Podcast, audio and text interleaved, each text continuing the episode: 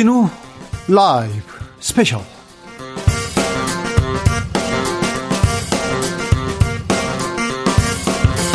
2020년 11월 28일 토요일입니다. 안녕하십니까? 주진우입니다. 토요일 마지막 토요일입니다. 11월도 이제 다 갔습니다. 그러면 12월 하나, 둘, 셋, 넷, 4주 남았나요? 아, 그러면 30몇 주, 어이구, 올해도 다 갔습니다. 아무튼 토요일 이 시간은 주진우 라이브에서 일주일 동안 가장 중요하고 가장 재미있었던 부분만 모으고 모아서 모아서 다시 듣는 시간입니다. 그리고 묻힌 뉴스도 마구 파헤쳐보는 그런 시간입니다. 아시죠? 토요일에는 토요일의 남자 KBS 김기화 기자 어서 오세요. 안녕하십니까? 토요일 오늘 방송만 들어도 일주일 동안 했던 주진우 라이브에서 재밌었던 데 중요한 거 다 뽑아서 먹을 수 있고 알았다니까요. 묻힌 뉴스 들을 수 있는 그런 주진우 스페셜 한 날입니다. 네. 알겠어요. 김기화, 김기화 기자입니다. 네, 김기화 기자. 아, 올해도 다 갔어요. 실화입니까? 예. 네, 연말을 또 혼자서. 아, 뭐 조용히. 아, 그리고 음. 어차피 저뿐이 아니고요. 네. 어차피 지금 연말까지 많은 분들이 코로나 때문에 가능하면 뭐 데이트나 이런 거 삼가하시고 집에 혼자 계시는 게 좋지 않겠나? 데이트까지는 괜찮습니다. 안 괜찮습니다. 안, 돌아, 안 돌아다니고 집에 있으면 괜찮아요. 그렇습니다. 자, 예. 지금 이 방송 영상으로도 만나보실 수 있습니다. 그렇다고 합니다. 자, 유튜브에서 주진우 라이브라고 검색하시면요. 밑에 하단에 live now라고 써 있는 게 있습니다. 그걸 누르시면 저희와 함께 지금 생방으로 즐길 수 있습니다. 김기아 기자는 그냥 오지 않습니다. 그렇습니다. 꼭 보따리. 보따리 가져왔는데 산타 기와 어떤 분들에게 보따리를 드리는지 제가 몇 네. 가지 소개를 좀 해드리려고 후기를 좀 가져왔습니다. 아 그래요, 좋아. 대체 후기라고 했는데 어떻게 보내는지 모르시는 분들 위해서 요렇게 보내면 됩니다. 자. 네. 이호찬님께서 주진의 라이브 듣기 시작한 지 2주쯤 됐습니다. 네. 평일에는 기자들의 수다. 아유 재밌다고 특히 네. 좋아하고요. 주말에는 무친 뉴스 브리브리 브리핑 이게 제일 재밌네요. 김 기자님이랑 주고받고 설명해 주니까 이해도 쏙쏙 잘 되고 재밌어요.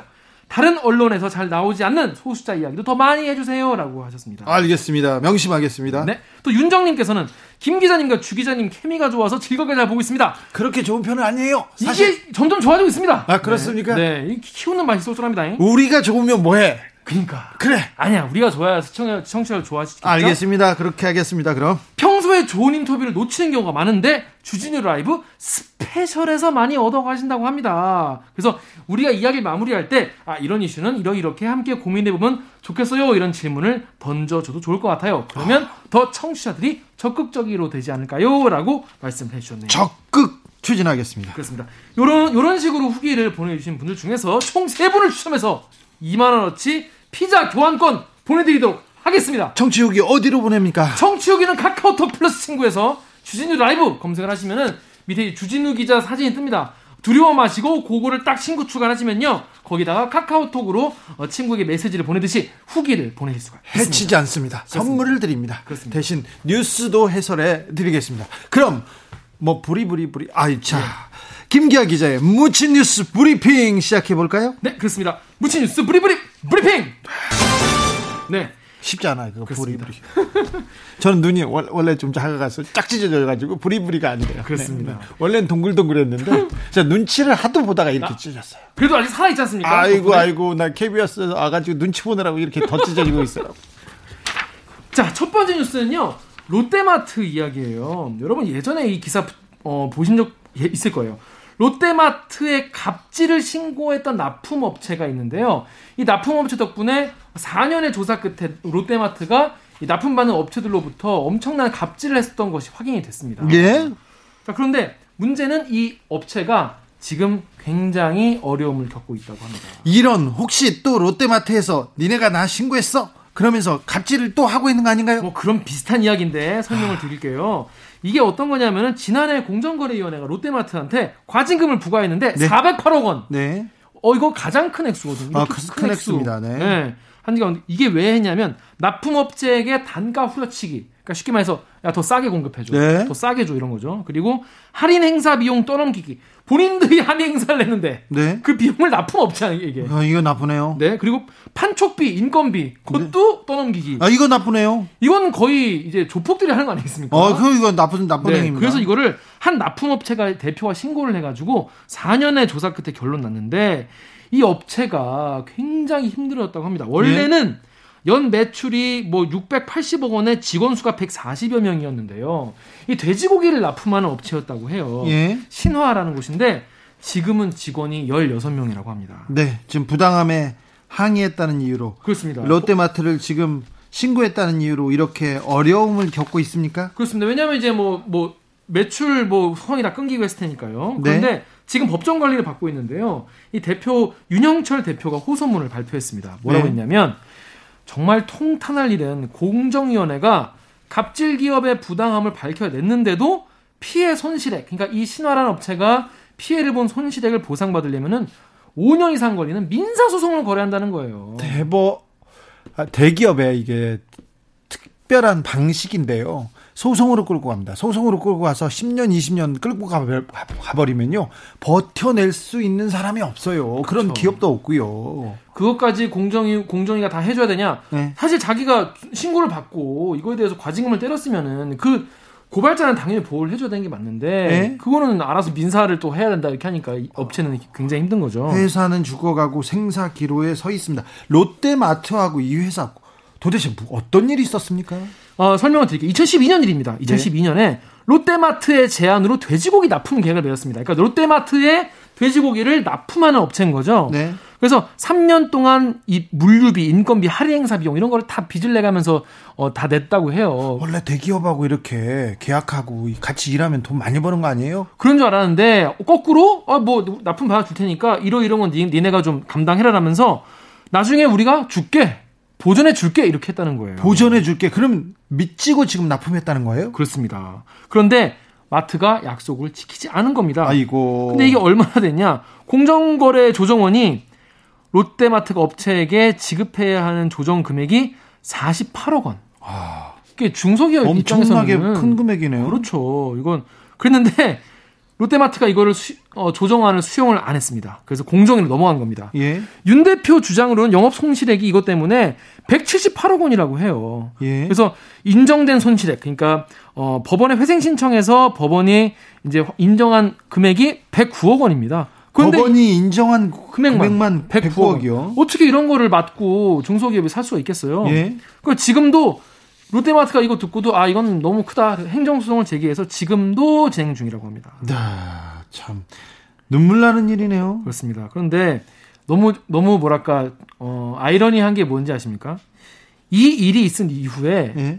이 대표와 이 업체의 신고 이후에 덕분에 다른 납품 업체들은요 물비가 없어졌대요. 아 예. 그러니까 다른 그러니까 사회의 선순환을 가져온 거죠. 아 그렇죠. 사회에 좋은 영향을 가져온 거죠. 예. 네, 그런데 뭘 봐왔냐면은 이, 이 업체는 광, 이런 돈도 못 받고 이렇게 힘든 상황인데 공익 신고 기업이다 이런 영예를 얻었다고 합니다. 아, 그렇죠. 아무런 훌륭합니다. 훌륭합니다. 그런데 이거만 있지 경제적으로는 굉장히 힘들어진 거죠. 자, 공익 신고 기업이고 다른 다른 기업들한테 그 이제는 부당함을 없애는 그렇게 중요한 의로운 일을 했는데 현실은 현실. 그렇죠. 근데 이 과징금을 아까 말했다시피 뭐 400억 가까이 받았는데 이 돈은 그냥 국고에 그냥 그대로 귀속된다고 그렇죠. 해요. 네. 근데 이제 어, 윤 대표의 이 말은 지금 이게 기업이 이렇게 힘들어졌는데 뭐 중소벤처기업부의 중소기업 긴급 경영 안정자금 또 한국자산관리공사의 회생기업 자금 대여 이런 거를 좀 해줬으면 좋겠다. 아, 그렇게 좀 정부에서 도와줄 수 있는 방법은 없습니까? 그래서 이제 중소벤처기업부가 이거의 담당이기 때문에 물어봤더니 아, 이 중소기업 긴급 경영 안정 자금은 법정 관리 들어간 기업은 지원 대상이 아니다. 아, 네. 뭐 여기도 뭐 규정이 있겠죠 따로. 네. 뭐, 뭐, 뭐 이 대표 입장에서는 좀 야속하다, 너무 팍팍하다 느끼실 수 있겠지만은 뭐 또, 또 규정이 있으니까요. 네네네. 그래서 이렇게 법정 관리 기업을 위해서는 구조 개선 자금 융자 지원이 또 따로 있는데 이건 이미 안내를 해드렸다라고 해요. 그래서 긴급 경영 안정자금 제도의 지원 대상을 좀 완화하는 쪽으로 제도 개선을 좀 검토하겠다라고 합니다. 아, 가슴 아프네요. 아, 이렇게 하청업체, 특별히 대기업의 갑질에 피해를 당한 사람들 자주 만나게 됩니다. 취재하게 되는데요.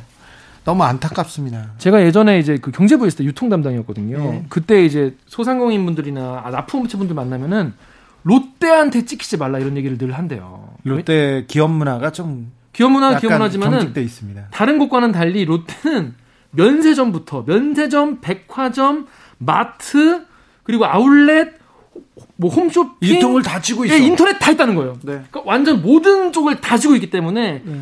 아예 롯데한테 밑보이면 여기 하나도 못 들어가기 때문에 아예 팔로가 막힌다는 거예요. 대기업한테 찍히거나 대기업하고 이렇게 분쟁이 있는 중소기업 있지 않습니까? 다른 대기업도 안 받아 안 받아주는 그렇죠. 그런 침묵의 카르텔이 있어요. 그러니까 굉장히 이런, 힘들어합니다. 이런 돈을 사실은 이 신화라는 뭐뭐 직원 얼마 안 되는 이런 업체들과 공개했지만 얼마나 지금까지 많은 중소기업들이 이거를 그냥 감내하고 내왔겠어요. 저희는 이렇게 중소기업 그리고 특별히 대기업의 갑질에 피해 입은 중소기업 목소리 귀 기울이겠습니다. 얼마 전에도 아 저기 대기업에서 대기업 건설회사에서 돈을 안 주고 하청업체에 돈을 안 주고 돈을 계속 깎다가 거의 비슷해요. 깎다가 아, 돈 주세요. 그랬더니 그다음부터는 소송을 하는 거예요. 네. 소송을 해 가지고 이 지금 그 하청업체 회사 사장이 죽고 싶다고 음. 찾아온 사람이 있어요. 음. 우리가 좀 더 파헤쳐 봐야 되겠네요. 그렇습니다. 예. 알겠습니다. 저희는 아무튼 어, 소상공인 그리고 힘들다고 외치고 있는 중소기업 이렇게 목소리 기, 기, 울이겠습니다 다음 무친 뉴스로 가볼까요? 네, 다음 무친 뉴스도 대기업 이야기입니다. 현대자동차 네. 이야기입니다. 현대자동차 요새 잘 나갑니다. 잘 나가는데 요즘에 또 전기차를 만들고 있죠. 전기차도 잘 나갑니다. 네, 지금 이 주진우 라이브 지금 스페, 셜 지금 차 운전하시면서 들으시는 분도 많이 계실 네. 거예요. 네. 그런데 이제 자동차 얘기인데 전기차 코나 이야기입니다. 요즘에 예. 많이 보이죠. 예. 요즘에 많이 보이는 코나 이야기인데 어. 운전자 A씨가 집 근처에서 운전을 오래 하신 분인데 집 근처에서 내리막길을 달리다가 옹벽을 차로 그냥 들이박은 겁니다. 근데 그냥 받았어요? 얼마나 세게 받았냐? 너무 전치, 잘 달리네. 전치 6주. 어이구 이거 큰, 전치 6주의 큰 부상입니다. 큰 부상을 입었습니다. 어떻게 됐냐? 설명을 들어보니까요. 길을 가다가 갑자기 가속 을 하게 된 거예요. 코나 차가. 예. 그래가지고 브레이크를 밟았겠죠? 예. 근데 브레이크가 말안 들었다고 합니다. 아이고. 그 내가 잘못 밟았나? 그래서 엑셀도 밟아봤대요.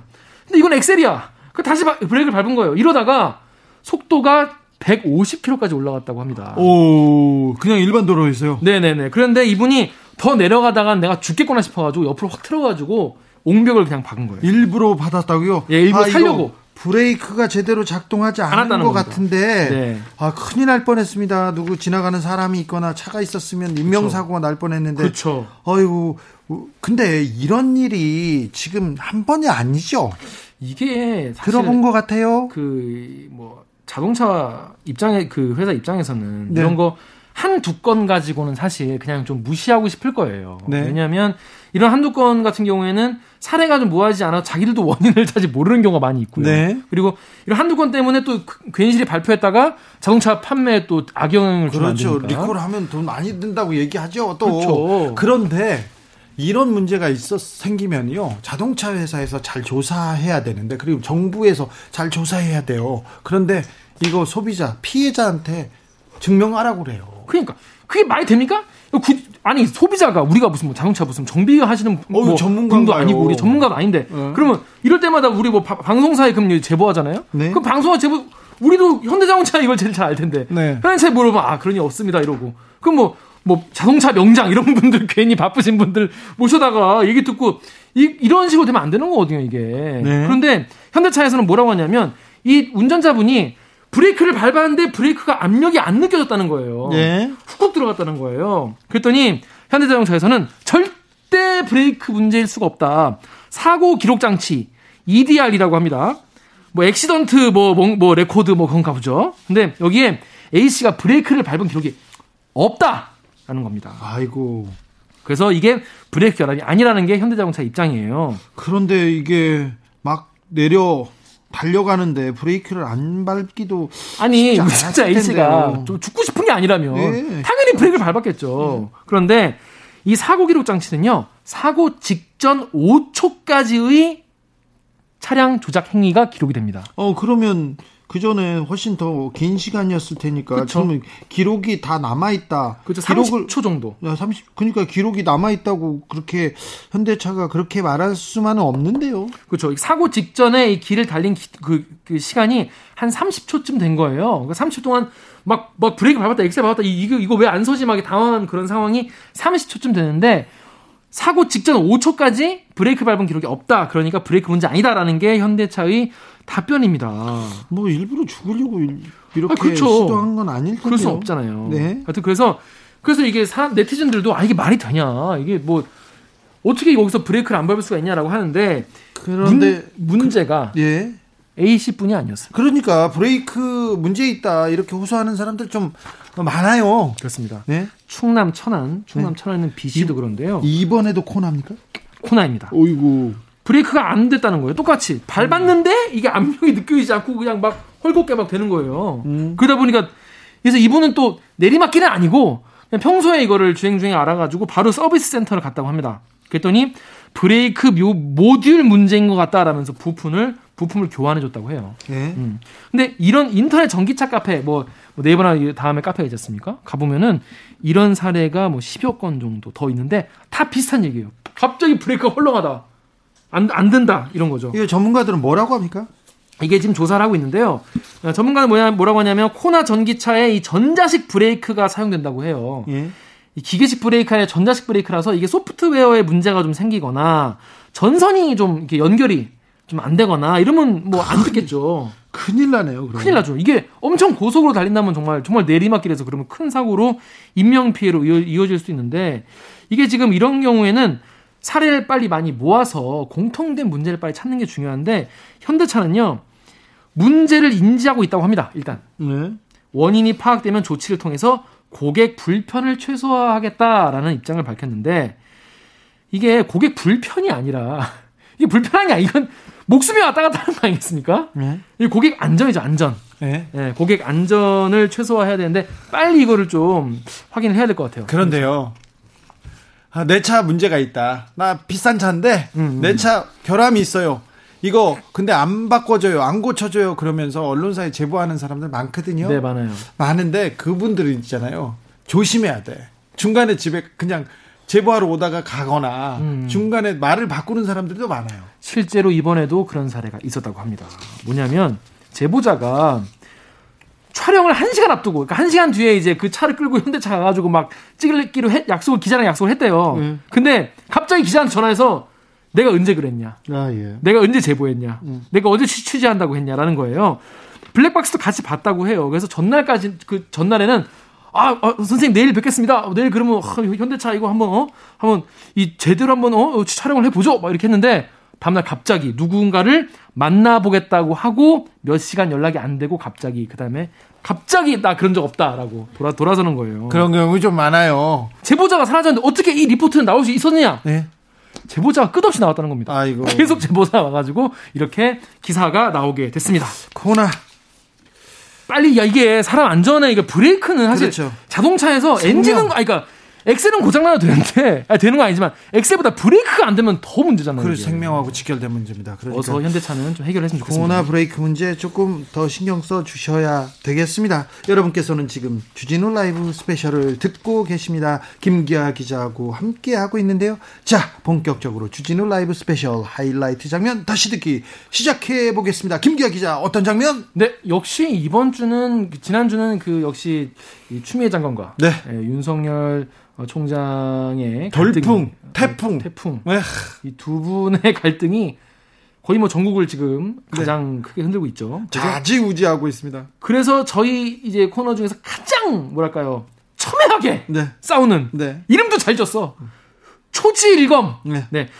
네. 김경진 전 의원과 김남국 민주당 의원이 함께 검찰 개혁에 대해서 이야기하는 그런 시간입니다. 초지일간 검을 휘두릅니다. 둘이서. 그렇습니다. 그래서 한 분은 검찰 편에서 한 분은 어 저기 그 법무부 장관 편에서 아 보이지 않는 검뭐검 싸움이 막 엄청나요. 네, 칼싸움이. 그렇습니다. 이번에는 굉장히 뜨거웠습니다. 특별히 추 장관께서 검찰총장을 직무 배제 그만해 네. 일하지 마 그리고 징계해 이렇게 해가지고 했거든요. 그래서 아, 몇 가지 사례를 들었는데 이 사례는 맞다, 저 사례는 틀리다 여러 말이 많았습니다. 네, 이제 김남국 의원이 일단 이제 이 뭐 공수, 공수라고 치면 사실은 이번에 약간 김남국 의원이 약간 공격하는 그런 입장이었어요. 예. 근데 이제 재판부 판사들에 대한 불법 사찰 요게 이제 그 윤석열 총장에 대해서 문제 있다라고 지적이 된 부분 그이지 않습니까? 네. 그래서 이 문제가 제일 심각하다. 만약에 사실이라면 단순한 직권남용이 아니라 사법부의 독립을 훼손하는 중대한 범죄다라고 주장을 했습니다. 사법 처리해야 된다. 여기까지 나왔어요. 네. 근데 이제 김경진 의원 같은 경우에는 전 이거에 대해서 뭐라고 대답할지 굉장히 궁금했거든요. 네. 근데 그게 사실이라고 어, 예단하지 마라라고 하시더라고요. 네. 그래서 만약 그렇다면 어떡하냐? 만약 또 하지 마라. 약간 김경진 의원답지 않은 살짝 좀 어, 수세에 몰린 그런 모습을 보았으면 실망했습니다. 네, 실망. 아니 그 김경진 의원 또 거침없이 또 그니까 원래 어, 치고 들어가는데요. 네. 어, 결국은 소송전으로 갈 거고요. 갈 거고 음, 검찰총장 공, 검찰청장과 법무부 장관의 싸움 굉장히 길어질 거라고 예상하더라고요. 음, 그렇습니다. 그래서 지금 윤 총장의 의혹이 과연 이게 지금 뭐, 뭐 물러나야 되는 거 정도냐 아니냐 이런 거에 대해서 서로 굉장히 다툼이 많은데 김경진 의원은 지금 뭐 추미애 장관이 본인이 지금 코너에 몰려서 지금 마지막 어거지 초강수를 쓴 게 아니냐 네. 뭐 이런 식으로 얘기를 하더라고요. 네. 추 장관이 지금 너무 무리하고 있다. 그리고 지, 절차와 법을 어기면서 무리하고 있다고 얘기를 하고 있고요. 음. 김남국 의원은 아니다. 이게 헌정 유린이다. 이렇게 계속해서 주장했는데 그 칼날들이 계속 부딪혔습니다. 그렇습니다.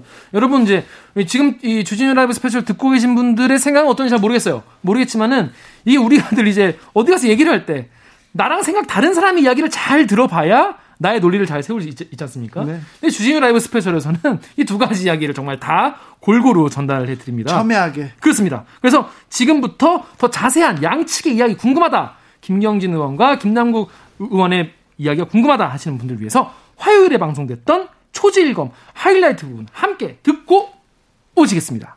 큐. 추미애 장관의 이 행동. 자, 앞으로 윤석열 검찰총장의 거치는 어떻게 보십니까? 어떻게 예상하십니까? 글쎄요, 지금 김남국 의원 예상대로 한다면 네. 끝까지 아마 소송 그러니까 가처분 소송을 한다고 하는 것은 끝까지 본안 소송도 가고 끝까지 법적으로 다투겠다. 그렇게 보는데 그, 그, 그렇게 예상이 되, 되는 거 아닌가요? 김경진 의원도 그렇게 생각하십니까? 모르겠어요. 두고 봐야 되겠어요. 두고 봐야 되겠는데 저도 그럴 가능성이 높은 것 같아요. 그러면 소송전으로 간다고요? 그렇죠. 네. 그러면 저게 지금 검찰총장 사태가 상태가 가령 직무 정지가 됐든 뭐 어쨌든 소, 가처분 소송이 빨리 법원에서 결론이 내려지지 않는 한은 계속해서 지금 하여간 묘한 상태가 계속해서 가, 가는 그런 상황이 될 것 같은데요. 법무부 장관하고 검찰총장하고 법적 분쟁으로 법으로 음. 계속 다투는 모양새가 될 것 같습니다. 좋지 않죠. 아, 네, 예. 되게 좋지 않습니다. 예, 매우 좋지 않고 예. 국민들에게도 바람직하지 않다라고 생각이 됩니다. 음, 그럼 어떻게 지금 윤석열 총장이 지금 음, 확인된 여러 가지 비위 감찰 사건의 결과 내용을 봤을 때 해당 사안 하나하나가 매우 중대하고 심각합니다. 특히나 지금 새롭게 나온 이 판사들에 대한 불법 사찰 내용만 보더라도 굉장히 좀 심각하다라고 생각이 됩니다.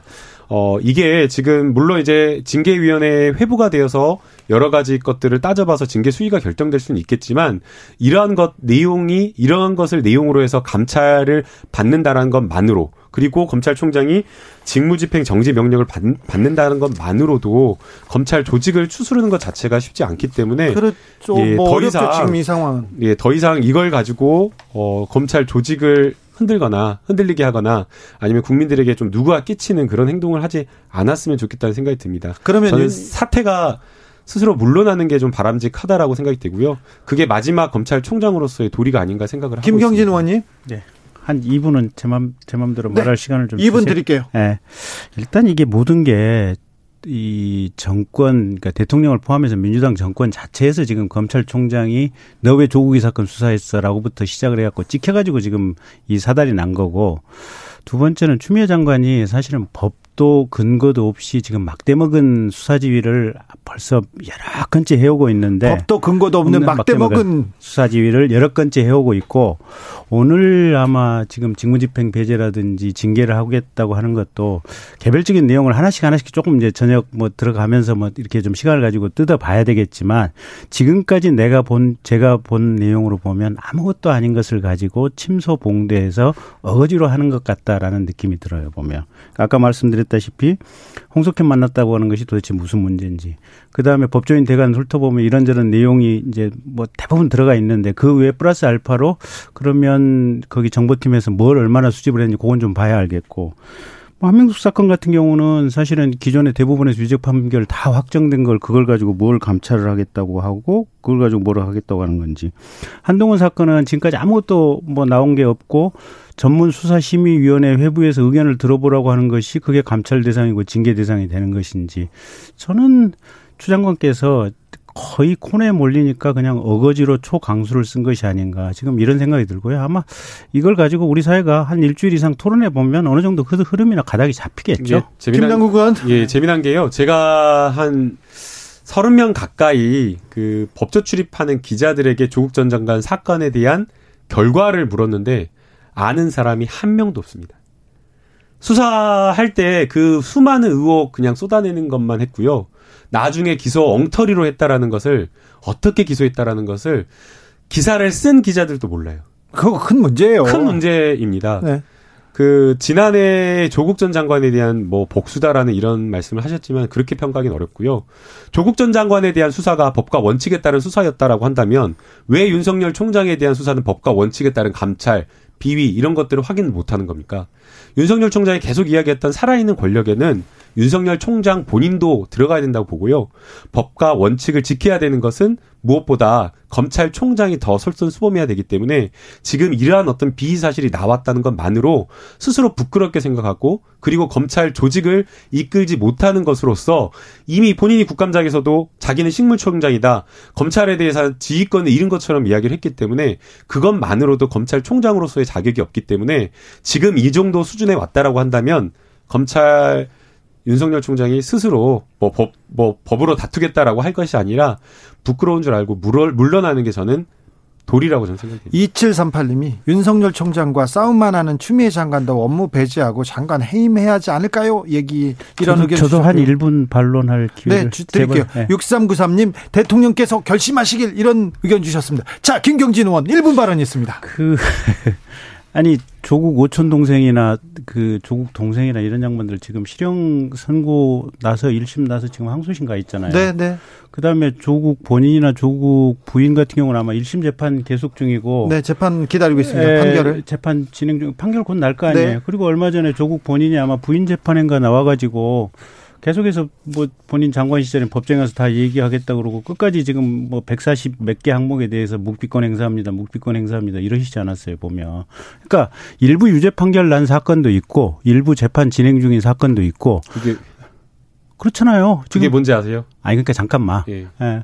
그래서 그 1심 진행 중인 사건들은 판결 나면 보면 되는 것 같고 항소심 간 사건들은 최종 판결 보면 되는 것 같고 그래서 무슨 어거지 기소를 했다 기소가 근거가 없다라고 하는 것은 김남국 의원께서 말씀이 조금 지나치신 아니, 것이 아닌가 그, 예. 싶은 생각이 들고요. 20초 일단. 남았습니다. 예. 그다음에 두 번째 전체적으로 보면 그 뭐 지난번에 수사지휘 한다고 했던 남부지검 사건도 송사면 사건 송사면 지검장 뒤를 이은 박순철 검사 검사장 같은 경우 오히려 오죽하면 사표 내면서까지 이게 정치가 너무 검찰 영역에 들어오고 있다라고 말씀을 하시, 하셨잖아요 보면 그래서 전체적으로 추장관께서 너무 정권을 권력을 가지고 검찰 조직을 지금 찍어 누르려고 하는 이 행태를 보이고 있고 이게 국민들에 의해서 반드시 역풍을 맞을 거라고 저는 봅니다. 자, 이 문제가 그러면 어, 자 조국 조국 전 장관에서 시작된 문, 사건인가요, 이게? 꼭 그렇게 보기도 어렵잖아요. 거의 이제 그, 그 즈음 전후부터 시작을 해가지고. 네. 아마 그 송철호 울산시장 관련해가지고 청와대 민정수석실에서 그 사건 보냈다라고 하는 거. 네. 그게 결과적으로 보면 현 지금 문재인 대통령도 연결 가능성도 뭐, 뭐 있다. 고 아마 검찰에서 보는 것 같아요. 보면 예. 지금 현직 대통령이니까 수사를 못 하고 있는 이런 상황들인데 그러면서부터 아마 대단히 좀 불편한 관계인데 그게 아마 조국 장관 수사 전후 비슷한 시점에 맞물린 거 아닌가 싶어요. 자, 6617님께서 검찰 개혁이 과연 무엇인가요? 추 장관이 윤 총장을 경질하는 게 개혁인가요? 이렇게 물어보는데 물어보는데 이 어떻게 생각하세요, 김남국 의원님? 네, 이게 항상 검찰이 해왔던 일입니다. 네. 검찰 개혁을 하고 정치 검찰을 축출하고 정치 검찰에 대해서 무엇인가 개혁하려고 하면 항상 검찰 이 일부의 소수의 검찰은 마치 자기들이 핍박받는 것처럼 국민들의 눈을 돌리게 하고 사안의 본질을 복잡하고 흐리게 만들어 버립니다. 사실 이 본질적인 문제는 검찰이 수사권을 남용해서 이 수사를 통해 가지고 정치에 개입하려고 했던 그 시발점을 먼저 검찰이 시작을 했는데 이 사안이 어느덧 그냥 윤석열 총장과 법무부 장관의 갈등처럼 돼버린 거거든요. 그래서 이 사안의 본질 그 시작을 국민 여러분들께서 정말 냉철하게 좀 바라봐 주셨으면 하는 바람이고요. 제가 이 사안을 좀 비유하면요. 어, 여자친구랑 제가 가다가 어떤 깡패가 시비 걸어가지고 여자친구를 보호하려고 제가 그 불량배하고 시비 붙어가지고 싸우고 있는데 느닷없이 시민이나 경찰이 와가지고 왜 같이 불량배하고 싸우느냐 쌍방폭행이야 쌍방폭행이다라고 이렇게 하는 것처럼 똑같은 상황입니다. 그래서 왜 이 문제가 갈등이 시작됐는지 그 부분을 꼭 국민들께서 지치지 않고 바라보셨으면 좋겠습니다. 김경진 의원님, 네. 지금 이 사건의 본질이 뭐라고 보십니까? 정권에 찍힌 거지 뭐. 정권에 찍혀서. 네, 문재인 정권에 대해서 수사를 하니까 결국은 아까 말한 그 저거 저게 핵심이에요. 아마 울산 사건하고 지금 조국 사건, 그다음에 유재수 뭐 이런 사건들 네. 이 수사하니까 대단히 불편하게 생각을 했고 그러면서부터 여권이 아, 이 검, 윤석열 검찰총장하고는 절대 같이 갈 수 없구나. 그러니까 사실은 윤석열 검찰총장 임명을 할 때도 그때도 아마 민주당 내부에서도 반대가 많았어요. 반대가 많았어요. 저 네. 사람 성격이 워낙 단순하고 강한 사람이기 때문에 네. 아마 앞뒤 안 가리고 좌우 안 가리고 니편 대편 안 가리고 칼을 찌를 것이다. 그런 우려들이 있어서 반대들이 좀 많았는데 대통령께서 제가 볼 때는 조금 아마 판단이 좀 독특하신 면이 있어서 그런 반대를 물리치고 임명을 했는데 네. 그게 눈앞에 현실화가 되는 순간 아마 범 여권 전체가 그냥 볼때처럼 달라들어서 총장 저거 쫓, 아내야겠다 뭐 생각을 한것 같아요. 범여권 전체가 음. 다 나서서 아니, 쫓아내야 된다. 뱅크는 중립을 지키세요. 아니, 중립 중립적으로 얘기하는 중립적으로 얘기 안 하는 범, 근데 범, 저기 그리고 대통령과 범여권 전체가 나서서 네. 지금 윤석열 축출 작전을 벌이고 있다고 보시는 건가요? 어, 당연히. 꼭 아니. 그렇지만은 않은 것 같은데요. 이제 내부 분위기를 제가 전하면요. 네. 사실은 크게 관심이 없어요. 네. 이 문제에 대해서 네, 그러니까 이 문제 나오면 피곤하다는 분도 많아요. 네, 법사위 의원들도 사실은 법사위에 올라와 있는 현안들이 되게 많거든요. 네.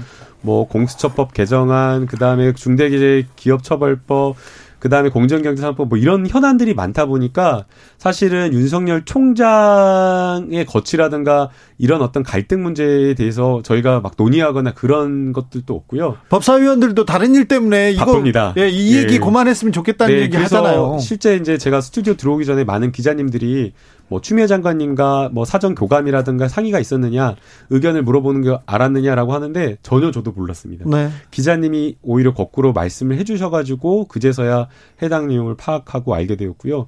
어, 이 문제는 윤석열 총장을 뭐 여권에서 찍어내려고 한다라는 그 문제가 아니라 그야말로 윤석열 총장이 말한 대로 법과 원칙에 따라서 윤석열 총장도 본인도 잘못한 것이 있으면 그 대상이 되어서 이 정해진 규정에 따라서 정해진 절차에 따라서 어, 직무 배제도 될 수 있고 징계도 받을 수 있다라는 것을 보여주는 그냥 대표적인 사건으로 저희가 이해하면 좋을 것 같습니다.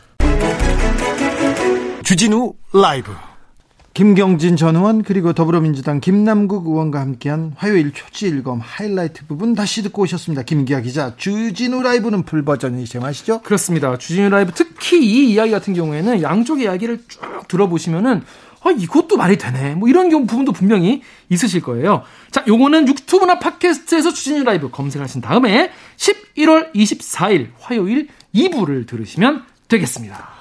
주진우 라이브 스페셜 김기화 기자와 함께하고 있습니다. 이 방송 영상으로도 만나실 수 있습니다. 그렇습니다. 지금 바로 유튜브에서 주진우 라이브라고 검색하시면 밑에 live now라고 뜨고요. 이걸 클릭하면 저희와 지금 어, 생방송으로 즐길 수 있습니다. 포털에서도 주진우 라이브 치시면 찾을 수 있습니다. 김기화 기자, 다음으로는 어떤 장면입니까? 사실 이번 주 같은 경우에는 사실 검찰 이슈가 가장 크긴 했어요. 네. 그래서 지금 어, 지금 가장 큰 이슈 중에 하나 바로 공수처, 네. 고위공직자 수사처죠. 네. 그래서 지금 공처장 후보를 누굴 추천하느냐 가지고 지금 여야 또 그러니까 이게 산 넘어 산 넘어 산 넘어 산인 것 같아요. 네. 아직이요. 네. 아직, 아직, 산 넘어 산 넘어 산 넘고 물 건너야 됩니다. 한참 멀었습니다. 네. 그래서 이 거기에 대해서 우리가 야당의 입장, 그러니까 국민의힘 입장이 어떤지에 대해서 제대로 한번 들어보자 해가지고 국민의힘 유상범 의원과 인터뷰를 했습니다. 네. 이 내용 가져왔습니다. 유상범 의원은 어, 배우 유호성 씨의 형입니다. 몰랐습니다. 아 그래요? 어. 형입니다. 그분입니다. 그런데 검사 출신이고요. 검사 출신이어서 검사 입장 그리고 공수처에 대한 국민의힘 입장을 좀 보수적으로 음. 계속 담담하게 어, 잘 설명하고 있습니다. 음. 사실 뭐 가장 가장 첨예하게 이제 그 충돌하는 부분은 야당의 비토권 축소하는 그 민주당의 입장인 거죠 개정안. 예. 이거에 대해서 대해서 는 뭐 정의당도 비판하긴 했어요. 네 그렇습니다. 그래서 이게 이걸 없애면은 공수처의 어떤 독립성 같은 거를 크게 훼손하지 않겠냐라는 게 어, 국민의힘의 우려다. 뭐 네. 그런 이야기를 했어요. 근데 국민의힘에서 지금 공수처 출범을 위한 회의에서 지금 좀 반대 네. 반대를 계속 하고 있어서 회의가 공전되고 있습니다. 네. 그래서 시간이 가고 있는데 결국은 공수처가 올해, 올해 안에 출범하지 않을까 하는 예상을 하고 있는 것 같더라고요. 본인도. 네, 네 한 달밖에 안, 안 남긴 했지만은 뭐 이대로 그냥 쭉둘 수는 없으니까. 네. 근데 이제 그 주진우 기자가 물어본 질문 중에서 제일 재밌었던 질문이 뭐냐면 공수처장 후보 중에서 석동현 변호사라고 네. 이분을 추천했는데 이분이 이제 공수처는 괴물이다 뭐 이렇게 공수처의 취지 자체를 굉장히 부정적으로 보시던 분이거든요. 아예 이건 생겨나면 안 되는 공수처라고 얘기한 분을 국민의힘에서 공수처장 후보 로 추천했어요. 그렇죠. 그래서 아, 이게 이게 말이 되냐? 이건 그 존재 자체 의 자체를 부정하는 분이 공수처장이 되면 만들자마자 없애겠냐? 없애는 거 아니냐? 이런 우려가 있다는 어, 거예요. 그리고 본인이 공수처장 후보 수락했어요. 네, 수락을 또 했어요. 그래서 그 우린 잘 모르잖아요. 왜 그러시는지. 네. 그래서 어떤 연유냐라고 물어봤더니 이거에 대해서 어, 석 변호사가 뭐 오히려 더 잘할 수 있다는 식으로 설명을 했어요. 그 듣고 보니까 또 고개가 끄덕여질 뻔도 했습니다. 아니 그러니까 그 좀 놀라운 논리를 거기서 말씀하셔가지고 재밌었습니다. 그렇습니다. 근데 보니까 국민의힘이 낸 이 공수처안 같은 경우 유상범 의원이 굉장히 뭐랄까 주도적으로 만든 안이더라고요. 아, 네. 유상범 의원께서 공수처 개정안을 네. 공수처법 개정안을 직접 냈어요. 그래서 네. 기소권을 아예 뺐습니다. 네. 근데 수사권과 기소권을 갖는 고위공직처 수사 고위공직자 수사처 이거는 출범부터 공수처 처음부터 가장 핵심적인 내용이었는데 그렇죠. 핵심적인 내용 중에 한 부분을 뺐습니다. 그렇죠. 기소 독점주의라고 해서 검찰만 기소할 수 있는 이거의 폐해를 없애자는 취지도 있는데 네. 기소권을 빼버리면은 그러니까 다시 돌아가자 다시 돌아가자는 건데 이게 또 기소권이 기소권과 수사권이 다 있으면 너무 세다. 기소권이 없으면 너무 약하다. 뭐 이 두 주장 중에 어디엔가 정답이 있을 것 같습니다. 예. 국민 여러분들 한번 판단을 해보시면 좋을 것 같아요. 자, 더 자세한 이야기 궁금하신 분들을 위해서 월요일 훅 인터뷰 하이라이트 부분 함께 듣고 오시겠습니다. 큐. 여당에서 공수처법 개정안 카드를 꺼내고 있습니다. 그거 그, 그 부분에 대해서 강하게 비판하셨는데 가장 큰 문제가 뭐라고 보십니까? 야당의 비토권을 인정한다는 것은 네. 여당에서 공수처장은 정치적 중립성, 독립성을 지킬 수 있는 사람을 뽑겠다. 예. 야당의 동의를 받는 사람을 뽑겠다고 하는 약속입니다. 예. 그것이 작년 12월 민주당 그 이해찬 대표를 비롯해 많은 의원들이 언론 국민들에게 어, 야당의 비토권을 인정한다는 그 이유기도 하고요. 네. 근데 그 야당의 비토권을 없앤다는 것은 공수처의 독립성과 중립성을 이제 고려하지 않겠다. 예. 라고 말 선언하는 거랑 다름이 없습니다. 그러니까 정치적 입장을 같이 하는 그 공수처장을 뽑거나 예. 그게 아니면 어 공수처장으로서 업무 영역을 갖추지 못한 사람을 뽑아서 사실상 공수처 차장과 검사들로 하여금 그 정치적 사건을 본인들의 입맛에 맞는 방향으로 처리하겠다. 예. 이제 이렇게 의심이 갈 수밖에 없고 그렇다면 네. 어, 무소불위의 걸, 에, 수사권을 행사할 공수처가 결국은 어, 정권의 보위부가 될 수 있는 위험성이 높기 때문에 저희가 반대를 하는 겁니다. 네. 국민의힘에서 공수처장 후보로 네, 네 분을 이렇게 추천했었는데요. 네네. 그런데 그 국민의힘 추천위원들이 모든 후보들에게 비토권을 행사해서 사실상 후보 추천을 막으려고 한 거 아니냐 이런 비판도 있습니다. 여기에 대해서는 어떻게 생각하십니까? 어, 먼저 그건 조금 잘못된 부분이 있는데요. 네. 국민의힘 그 추천위원들이 어 정부 위원 및 여당 위원들 그 후보 추천한 후보들에서 반대표를 던, 던진 건 맞지만 네. 마찬가지로 정부 위원 및 예, 여당 의원들도 전부 야당이 추천하는 그 공수처 후보에 대해서는 반대표를 던졌습니다. 예. 그러니까, 그러니까 공... 사실상 양쪽에서 다 예? 각자가 추천한 후보들에 대해서 반대표를 던진 거죠. 지금 그러니까, 그러니까 그러면 민주당도 국민의힘도 자기네들이 추천한 후보위원한테 지금 반대표를 던졌다. 아니 아니 그 얘기가 아니라 그러니까 결국은 여섯 표가 나오지 않게 예? 상대 각자가 반대표를 던졌기 때문에 네. 추천이 안 된 거지 네. 야당 의원들이 다 반대해서 예. 추천이 안 됐다는 논리는 적절치 않다. 아, 그건, 자, 그건 자, 잘못됐네요. 그러면 네네. 국민의힘 그렇습니다. 후보 추천원 추천... 거기도 만일 네? 여당과 정부 의원들이 국민의힘에서 추천한 후보에 대해서 네. 찬성표를 던졌으면 이미 벌써 공수처장 그 후보 두 명은 선정이 될 수 있었죠. 예예. 예. 그런 차원에서 모든 추천 위원들 간에 어 그 정치적 중립성과 독립성 또 수사기관을 그 거대한 수사기관을 이끌 리더십이나 도덕성 갖춘 인물에 대한 어 충분한 검증 시간이 없을 수도 있고 또 그 부분에 대해서 처음 투표하는 거라서 네. 어뭐 동의가 이루어지지 않은 게 아닌가 이렇게 생각을 합니다. 네. 어, 자, 공수처장 이거 추천할 수 있을까요? 공수처가 출범할 수 있을지 좀 걱정이 되는데요. 결국 어, 방금 그 네. 저기 국회의장 주최로 원, 양당 원내대표가 예. 그래서 같이 모여서 회의를 하신 결과 예. 그 공수처장 후보 추천 위를 위를 다시 한번 열기로 그렇게 합의를 하셨습니다. 네. 이번엔 좀 그좀 그, 성과가 날까요? 뭐 서로 간에 예. 좀 치열하게 논의를 한다면은 네. 성과가 못 날 바 없죠. 네. 제가 아까 말씀드렸듯이 야당 후보들에 대해서도 무조건 부정 야당 후보들의 부정적으로 그 입장을 가질 게 아니라 네. 그 사람이 그 수사 기관을 이끌 어, 리더십을 갖추고 정치적 중립성, 독립성을 유지할 수 있다고 판단된다면 네. 정부 의원이나 여당 의원도 찬성을 한다면 공수처장 후보 추천은 언제든지 가능한 겁니다. 근데 의원님 근데 결국 서로가 추천한 후보에 대해서 네. 비토권을 던지면 공수처장 후보 추천은 좀 어렵죠. 요번에 뭐 어렵게 다시 국회의장께서 추천일을 다시 열기로 했으니 네. 뭐 이번에 그 추천 위원들께서도 네. 다시 한번 고민을 하지 않을까 싶습니다. 네, 그러게요. 좀 네, 고민해서 좀 성과가 났으면 합니다. 의원님도 그렇게 생각하시죠? 네, 저도 그랬으면 좋겠습니다. 저희는 어, 기본적으로 저희 당에서는 네. 어, 구, 추천위원들에 대해서는 예. 그분들이 필요한 행정적 지원은 해주지 예. 그 안에서 판단하고 결정하시는 것에 대해서는 저희들이 관여를 안 해왔습니다. 아 예. 예, 그래서 앞으로도 뭐 다시 열린다면 네. 그 부분은 저희 입장이 변하지 않을 겁니다. 어 저기 그러니까 그 주체적으로 네. 거기서 판단하시는 거죠. 예. 그분이 추천위원이.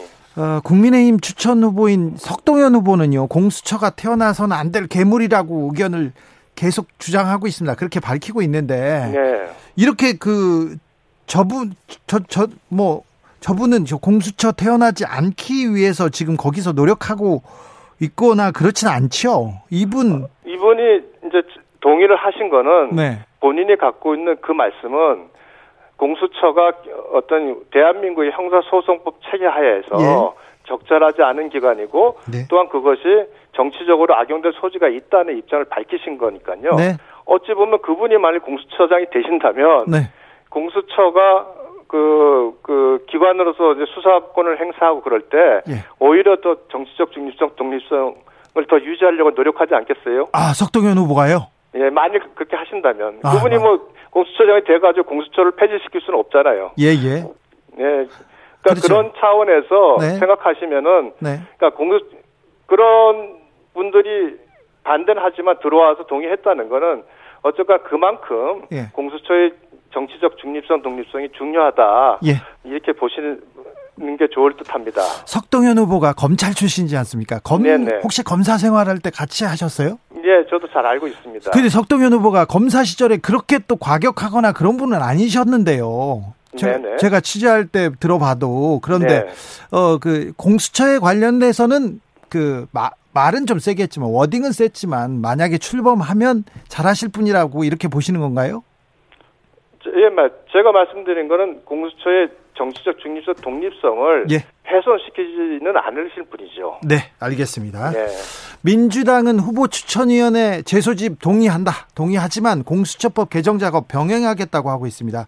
예, 추천위가 예. 계속 파행이 되면 결국 공수처법 개정으로 가게 된다면 어떻게 하실 겁니까? 뭐 국회법 내에서 저희들이 결국은 그 개정의 부당성을 주장할 수밖에 없지 않겠습니까? 예. 그러나 힘으로 몰아붙인다면 네. 과거 임대차 3법과 3법처럼 또 다수결로 처리가 되지 않을까 하는 우려를 하고 있습니다. 네. 뭐 그런 식으로 처리가 된다면 그, 그 이후에 그런 부작용에 대해서는 민주당이 다 책임을 져야 될 사안 아니겠습니까? 예. 어, 무엇보다도 공수처가 가지고 있는 그 위험성을 이렇게 지속적으로 경고한다면 민주당에서도 그것이 갖고 있는 게 단순히 정치적 이유가 아니라 예. 무슨 문제가 있다는 부분을 한번 고민을 해줬으면 좋겠다는 생각을 하고 있습니다. 유상범 의원께서도 공수처법 개정안 발의하신 상태죠. 여당 예. 안과는 어떤 차이가 있습니까? 저는 그 공수처가 갖고 있는 그 각 법률 조항 중에서 위헌 조항이 있습니다. 예. 위헌이라고 그가 강하게 주장하고 있고, 어떤이요? 예, 특히 이제 직무 관련 범죄를 수사 대상에서 포함시킨 부분도 네. 이법 자체는 고위공직자의 비리를 척결하기 위한 법인데 네. 공무원의 직무 수행 관련 범죄를 지금 제외하는 대상으로 하는 건 네. 그 목적과 마- 맞지 않고요. 예. 그다음에 공수처 검사의 기소권을 인정되고 있는데 네. 이것은 판사, 검사, 고위직 경찰관에게만 인정되고 있습니다. 예. 나머지 고위 공직자에 대해서는 수사권만 인정하고 있고요. 예. 이렇게 수사 대상에 따라서 어떤 사람에게는 기소권만 주고 어, 다른 분은 아 기소권을 주고 다른 사람은 수사권만 주는 이와 같은 법제는 세상에도 어디에도 없습니다. 예.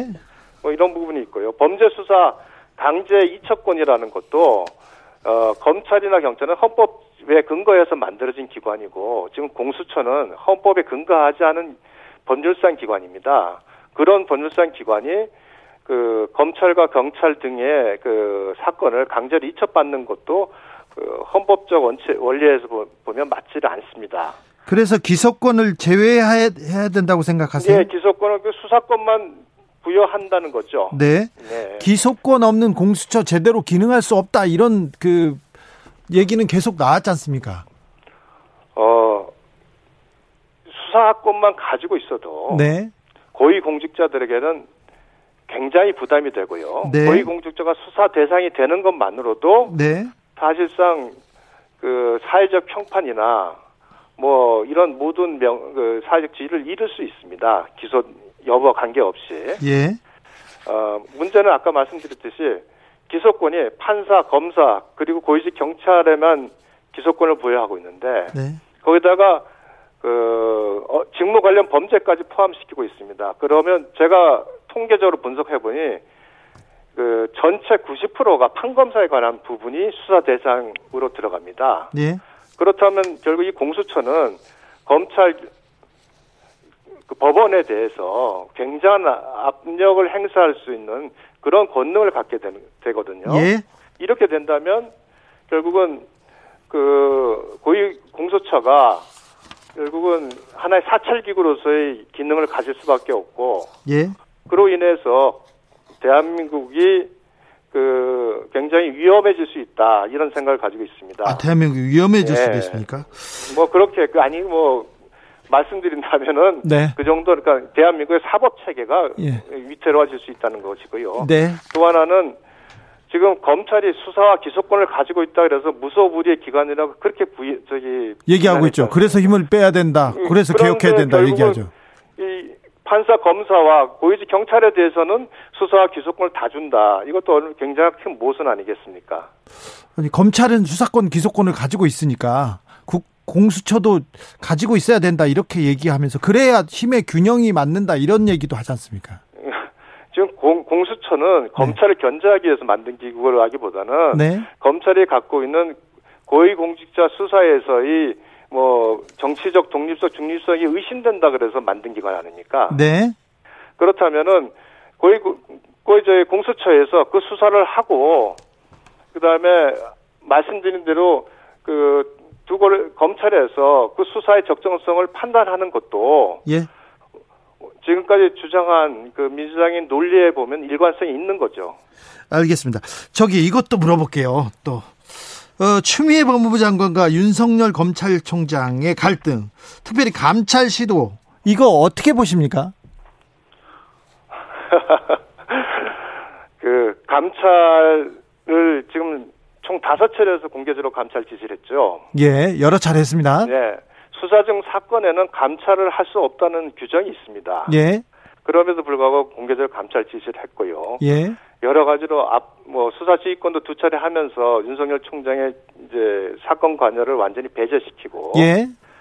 어 제가 뭐 저는 그 부분에 대해서 지속적으로 어 장관의 그와 같은 수사 지휘와 감찰권 예. 행사는 적법 절차에 어긋난다. 그래서 부당하다고 이제 계속 강조를 했던 사람입니다. 법에 조금 어긋납니까? 예, 다 어긋납니다. 어긋나는 부분 제가 주, 뭐 제가 어긋난다고 저희 법 해석에 어긋난다고 주장을 계속 하고 있고요. 네. 어, 강조하고 있는데 문제는 네. 어 결국은 이 사안은 뭐 윤석열 총장이 네. 사표를 내고 나가기 나가기 전까지는 계속 반복되지 않겠습니까? 어 그럴 것 같아요. 이거 그 어떻게 마무리돼야 됩니까? 뭐 야당의 입장에서는 네. 그 우선 조자령 한칼 쓰듯이 수사지휘권이나 기소권을 아 이제 감찰권을 이렇게 무작위로 지금 행사하면서 국, 국가적으로 굉장히 혼란을 야기하는 법무부 장관을 이제는 그 문재인 대통령께서 정리를 해주시는 게 네. 어, 그 어떤 우리나라 사법 질서 차원에서도 네. 맞지 않냐 이렇게 생각을 하고 있고요. 오늘 본 보도에 보니까 법조 기자들 대부분이 네. 추미애 장관의 수사 지휘권 행사에 대해서는 다 부정적으로 이렇게 평가를 하는 것도 봤습니다. 예. 그래서 이런 부분에 있어서 어 장관의 지금 어떤 그 지나친 수사 지휘권 행사, 감찰권 행사는 어 우리 법치주의의 근간을 많이 흔드는 부분이 있습니다. 그래서 이런 부분에 대해서는 이제 좀 자제를 했으면 좋겠고요. 네. 뭐 대통령께서 신속히 어떤 결정을 해줬으면 좋겠다 하는 마음입니다. 네, 대통령께서 결정을 안 하실 것 같은데. 주진우 라이브. 국민의힘 유상범 의원과 이야기 나눠봤습니다. 월요일 훅 인터뷰 하이라이트 부분 다시 듣고 오셨는데 이 방송 full 버전은 어디? 네, 국민의힘의 어떤 full 버전 입장을 듣고 싶다 하시는 분들은 유튜브나 팟캐스트에서 주진우 라이브 검색을 하시고 11월 23일 월요일 1부 찾아서 들으시면 되겠습니다.